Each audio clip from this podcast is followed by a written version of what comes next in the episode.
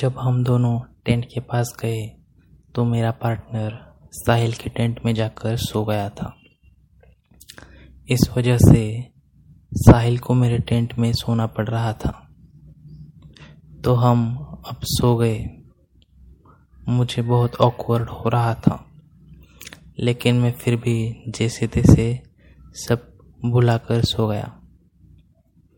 अगली सुबह जब सूरज की किरणें मेरे चेहरे पर पड़ी तो मेरी आँखें खुली। मैंने देखा, साहिल मेरे ऊपर हाथ पैर डाल के मुझसे चिपक कर सो रहा था। ये एहसास काफ़ी अच्छा था, और मैं इसे और ज़्यादा वक्त जीना चाहता था। तभी साहिल की आँख खुली, और उसने मुझे कस के पकड़ लिया। मैंने जब हम किया तो वो होश में आया। उसने कहा सॉरी सॉरी मैं भूल गया। तो मैं उठकर टेंट के बाहर चला गया। दस बजे हम सबने नाश्ता बनाया और एक पेड़ के नीचे पड़े रहे। मैंने तिरछी नज़रों से साहिल को देखा। वो सोते हुए काफ़ी अच्छा दिख रहा था। थोड़ी देर बाद दोस्तों ने कहा, रात के लिए लकड़ियाँ लानी है। तो सबने कहा कि अब हम तय करते हैं और कहा, साहिल और जय, तुम लकड़ियाँ लेने जाओ। मैं और बाकी के दूसरे काम देखते हैं। मैं मना करना चाहता था, लेकिन मैं हमारी वजह से बाकियों को अकवर्ड नहीं करना चाहता था। तो मैंने हाँ कह दिया। अब मैं लकड़ियाँ लाने के लिए चला गया था।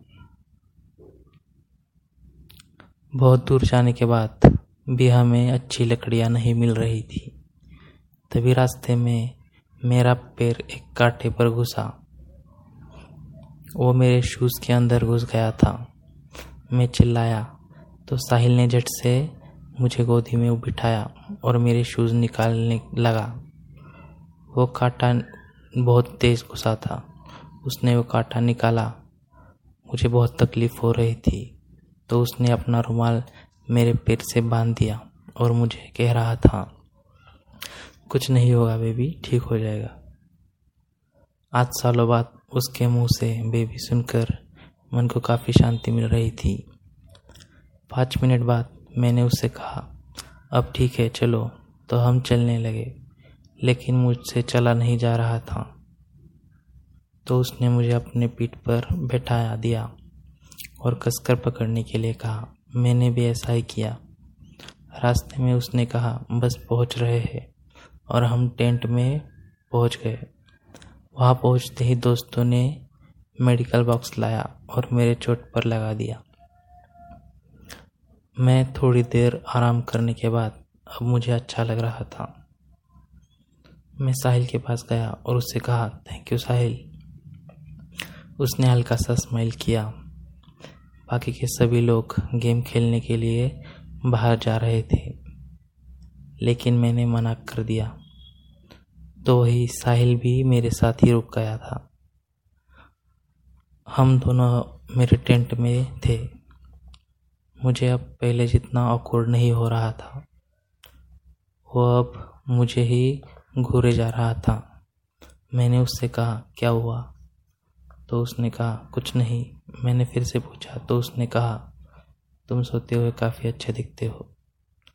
मैं हल्का सा मुस्कुरा दिया। उसने मुझसे कहा, क्या हम अभी भी वापस एक साथ नहीं रह सकते क्या? मैं वहाँ से उठकर बाहर चला गया। वो भी बाहर आया। उसने कहा, मुझे जवाब तो दो। मैं मुड़ा और कहा, अब अब जो कुछ अपने दिल में है, इतने दिनों से बाहर रखा था, वो मैंने निकाल लिया। मैंने कहा, तुम्हारी वजह से मैं पंद्रह दिनों हॉस्पिटल में था। मुझे खाना, न खाने का ध्यान था, न खुद का ध्यान था। मैंने तुम्हें कितना कॉल किया।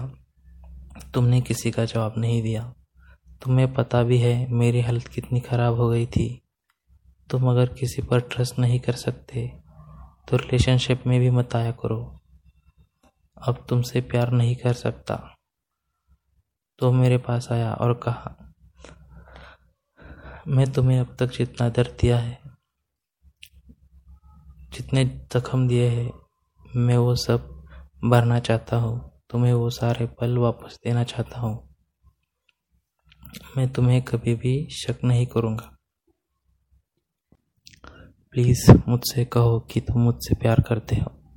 मैंने कहा हाँ मैं तुमसे प्यार नहीं करता। तो उसने मेरा हाथ अपने सिर पर रखा और कहा, खाओ मेरी कसम कि तुम मुझसे प्यार नहीं करते। तो मैंने अपना हाथ झटका दिया। तो उसने कहा, देखा, तुम अभी भी मुझसे प्यार करते हो। प्लीज़ मुझे एक बार और एक मौका दो। मैं तुम्हें अब कभी नहीं जाने दूँगा। मैंने उससे इनकार कर दिया। वो सारा दर्द सहने की मुझमें अब हिम्मत नहीं थी। तभी वहाँ बाकी के लोग आ गए। हम नॉर्मल हुए और वहाँ से चले गए। दोस्तों, अगर आपको मेरी वीडियोस अच्छी लगती है तो प्लीज़ मेरे चैनल को सब्सक्राइब कीजिए। वीडियोस को लाइक कीजिए और कमेंट में बताइए आपको मेरी वीडियोस कैसी लगी।